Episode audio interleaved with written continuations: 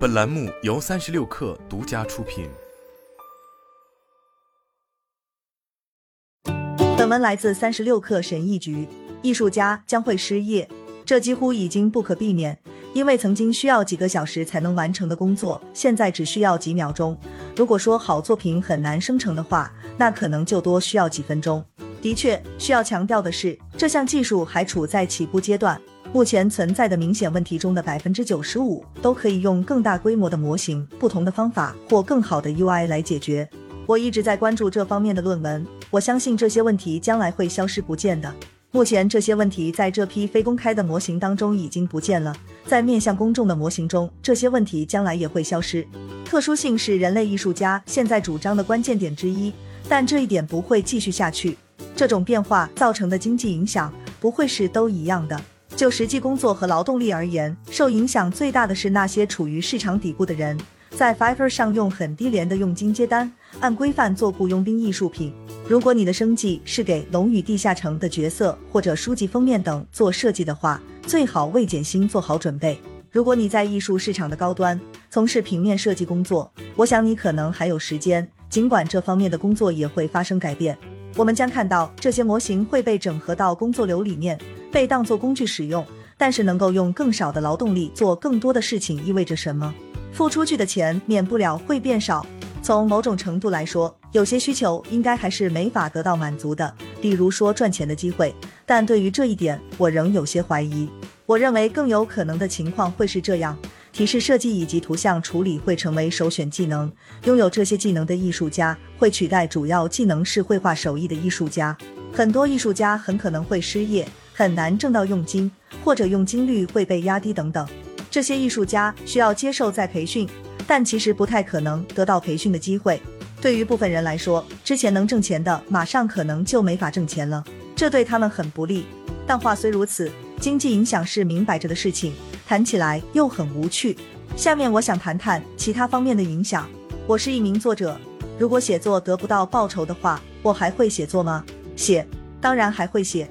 我开始写东西的时候根本就没有观众，我的写作完全免费，在线发布，而且至今大部分仍然是在线免费的，主要靠 Patreon 正点打赏。我发现有一个重要的观点是，一旦我们把经济的因素抛到一边，如果大家是为了创作艺术而创作艺术的话。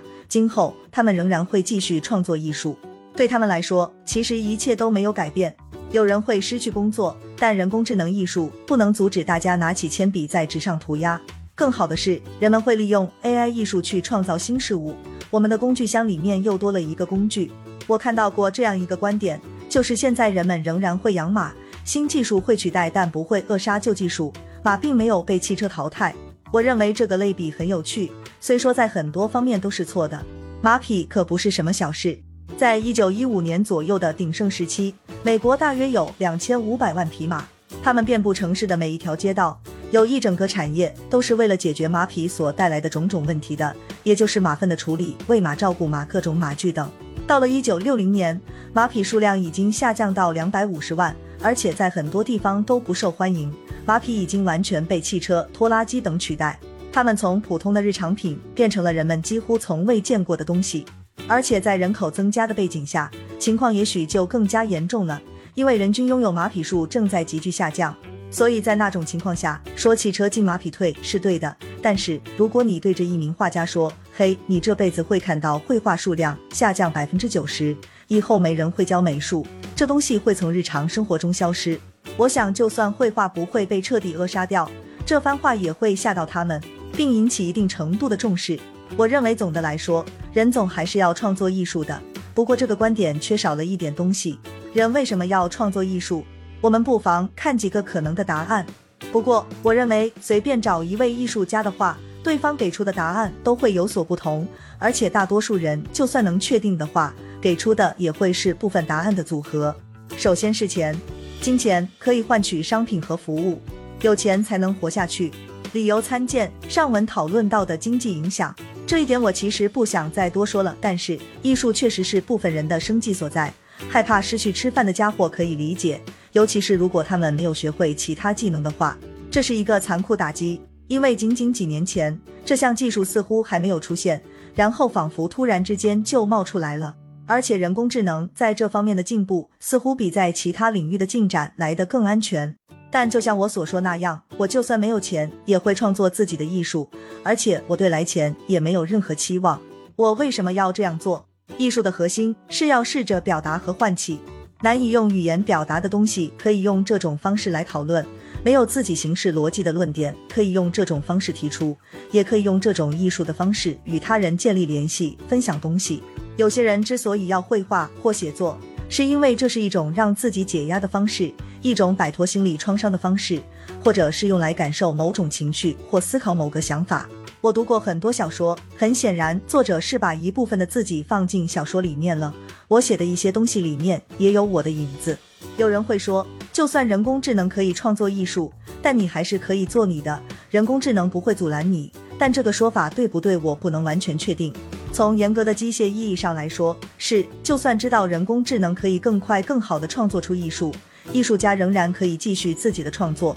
尽管如此，艺术家与艺术的部分关系还是会受到影响，但这种影响乍看之下可能并不明显。艺术的表达未必就得有观众。但如果你创作出来的东西别人感同身受的话，一定会有所帮助。如果我知道我写的东西永远不会被别人看见的话，我想我就不会写那么多东西摆在硬盘驱动器的某个角落积灰，直到被重新格式化或丢弃。在我看来，那种感觉就像对着虚空咆哮，就像西西弗斯把巨石推上山顶，然后又掉下来。其实艺术有时候已经是这样了。你发表了点什么，告诉大家去看。你希望他们看看这个属于你的东西，结果等来的却是一片死寂，这是很常见的事情。我认为这对于当代来说已经成为一个大问题。人工智能艺术会让这个问题变得更糟。有时候，当我走进图书馆或书店，看到有多少这样的东西在展出时，也会有同样感觉，那就是内容太多了，多到会淹没其中。这会让那种咆哮的感觉更加强烈，因为自己对文化的贡献变得微不足道。当我想到 AI 艺术以及 AI 散文时，我曾经想过，如果有人说哦耶，明年会有一百万倍的内容产生，在千分之一的时间内就能按要求完成，而且这一切都是在没有任何真正的人类参与的情况下完成的，我会怎么想？这是一种存在主义危机的绝望，仿佛个人身份的基石已经坍塌，我与世界的关系已经被撕裂。这个观点有点情绪化了，我想我必须指出这一点。因为当有人想过来讨论一下经济，或者想谈谈怎么解决问题时，你却说这就是我的感受。但关键不在于那些，关键在于那种存在但没有依靠，一种渺小和无足轻重的感觉。这种渺小和无足轻重，甚至超过了你作为数十亿人组成的社会的一员的那种渺小和无足轻重。就表达而言，另一半是与其他人的联系。艺术是一种交流行为，是一次谈话。你看到一张照片。然后照片会让你产生某种感觉，是的，有时候你会独自感受那个艺术。但我之所以喜欢艺术，大部分是因为可以与别人一起讨论，在公共场合探讨艺术，想弄清楚艺术想表达什么，或者哪些是无心插柳柳成荫的事情。总的来说，我觉得作为作家或艺术家，最好的地方就在这儿，这种你来我往是非常公开的。作为评论家的目标，有时候艺术必须捍卫自己。但我认为，对于大多数艺术家来说，这一条几乎已经消失了。即便这些艺术家仍继续创作艺术，而当创作者是人工智能时，批判的性质会发生变化。我认为这一点必须改变。这里有一种很愚蠢的形式——荣誉，用点赞数或分享数与作品互动。我认为这种做法很蠢，因为它源自对一切事物都享有衡量标准，但又没法为大多数人真正关心的东西建立衡量标准。那些担心自己在 Instagram 获得的点赞数，或者在推特上获得红心数减少的人，我对他们没有一点同情心。当然，我没见过有谁真的表达过这种担忧。但考虑到世界之大，这样的人也许会有的。真正让我感到担心的，我认为也是很多艺术家都会担心的，是即将失去的讨论、互动以及对话等。那么，人类会不会再也不创作艺术了？不是所有人，但对于某些艺术家来说。创作艺术的理由至少会消失了一点。我认为，如果你创作出来的东西没人看，或者你的表达之前已经有人表达过了的话，是很令人灰心的。这里并不是说人工智能艺术对人类或社会有害，但至少这是很多艺术家的感受，而且我觉得他们有这种感觉是对的。不好的说了这么多，是时候讲讲人工智能艺术的一些好处了。首先，也是最大的一点，人工智能降低了艺术的门槛。姑且把艺术家放在一边，我确实认为人工智能艺术可以带来纯粹的好处。如果只是与计算机交流一下就能生成艺术的话，那么你将获得巨大收益。创作艺术的门槛会逐步下降，任何会用电脑的人都可以创作出体面的艺术品。就我从艺术当中感受到的东西而言。我认为这还是很棒的。作为一个以前没有艺术细胞的人，突然间我也可以创作艺术了，而且我可以把它添加到我正在创作的东西上，尤其是文字上。只要说一句这种东西，或者这里帮我做点视觉效果，或者我脑海里想到的这个东西，是不是很棒？我喜欢这一切。散文不同于绘画艺术作品，两者是相辅相成的关系。在我的理想世界里，所有作品都会有插图。每张都应该有一到两张引人注目的大图，好在特定时刻设置场景或带给人强烈的视觉冲击。人工智能艺术几乎准备好了，但这不是抢真正的艺术家的饭碗，因为我永远也请不起艺术家为我创作插画，也没有时间或技能自己画。我现在正在写一份关于世界建筑的大型文档，大概有七十个不同的地方，我计划要安排七十张插图。如果按照传统请人画的话，费用大概要七千美元。但我没有给这个项目准备那么多的预算，因为如果幸运的话，这份文档可能也就一百多人能看到。最重要的是，一幅插图一百美元已经是很低的价格，而且低价也意味着做出来的插图作品质量相对较低。但现在因为有了人工智能艺术，我们多了一种此前从不存在的艺术，所以我真的很感谢这种东西。我也认为这对社会和文化都有好处。艺术家的担忧确实需要考虑。但人工智能艺术的好处也需要得到承认。人工智能可以创作艺术，我看到有人对此提出异议，因为根据定义，人工智能创作的东西也许不算艺术，至少在某些定义下不算。但我认为那些定义很愚蠢，我会选择忽略它们。人工智能工具论这种思路认为，人工智能基本上就像一支笔或者一个调色板，要不就是艺术家用来创作的任何其他工具。工具论有强化版和弱化版。我觉得在适用与否上存在一些混淆，这里我会试着解释一下。论点一是说，人工智能只是一种工具，其作用与多一种新型的画笔差不多。但我认为这种看法是非常错误的。最大的不同在于，人工智能所能做的事情远远超过了任何工具所能为，包括添加构图、内容、调色板、图片元素以及各种其他东西，人工智能都可以做。如果把人工智能作为创作过程的一部分来使用的话，它能带来的东西比任何其他工具都要多。论点二是人工智能将成为艺术家的跳板，我认为这个说法更有道理一些。许多艺术家会把人工智能直接植入到自己的工作流程之中，去代替参考照片、图库以及类似的东西。在开始一个项目之前，艺术家会先找到灵感。而且用人工智能来产生这种灵感，几乎不费吹灰之力。人工智能艺术将成为艺术创作过程的一部分，但对原先的过程其实也没多少改变。不过，这项技术可以做的还有很多，而且我认为人工智能将成为一种工具的说法，并没有完全领会到人工智能所能做到的工作广度。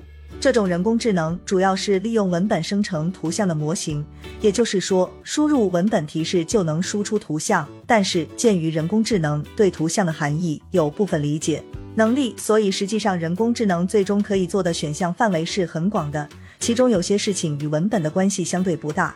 人工智能可以对图像进行变换，让语义和组成元素保持一致，可以将两个图像的元素融合到一起。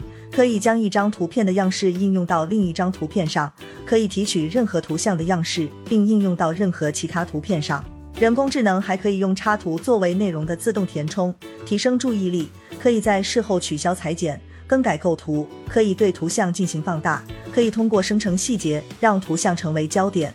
这里提到的大部分已经是人工智能现在就可以做的事情，在一两年内，它就可以仅凭借新的用户界面。而不是全新的模型或技术来做到更多的事情，所以我认为人工智能作为工具的立论也很贴切，因为现在的艺术家们用到的新工具就已经有十几二十种了。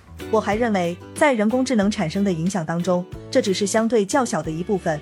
相对于人工智能能产出廉价丰富的艺术而言，另一个主要问题是，这会对文化产生什么影响？其实这个东西是很难说清楚的。但我认为我们至少可以列出其中的一些担心和反驳。首先，就这个词的任何意义而言，人们担心人工智能毫无创造性。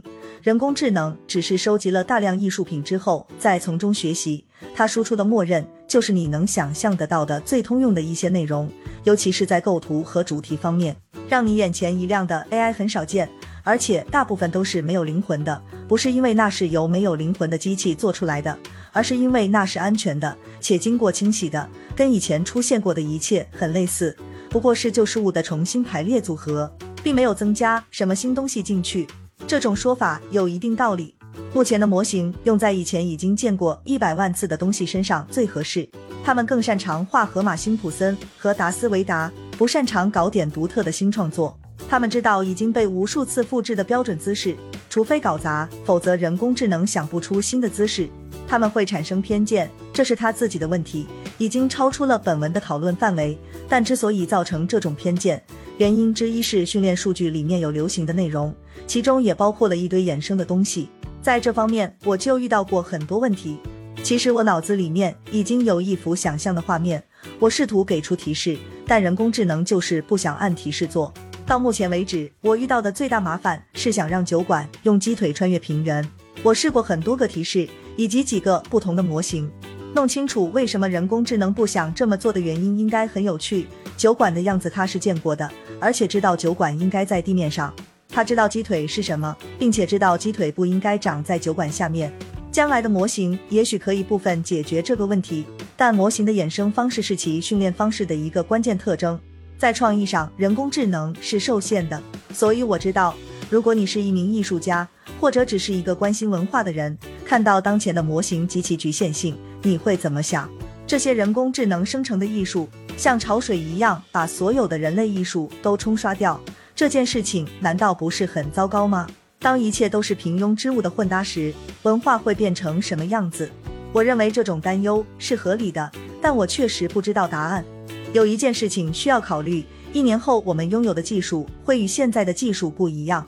目前的输出比较索然无味。千篇一律。如果将来提示设计或者向模型添加词汇的能力到位的话，就可以克服。就算最终人工智能不能像我预期的那样，其实也还有一个好处：艺术家将拥有一个小众市场，这个市场将可以创作出新鲜的事物，突破那些平庸之物。显然，这一切最终会折腾出什么东西来，我也不知道。我认为，谁要声称看到了未来，可能都是胡说八道。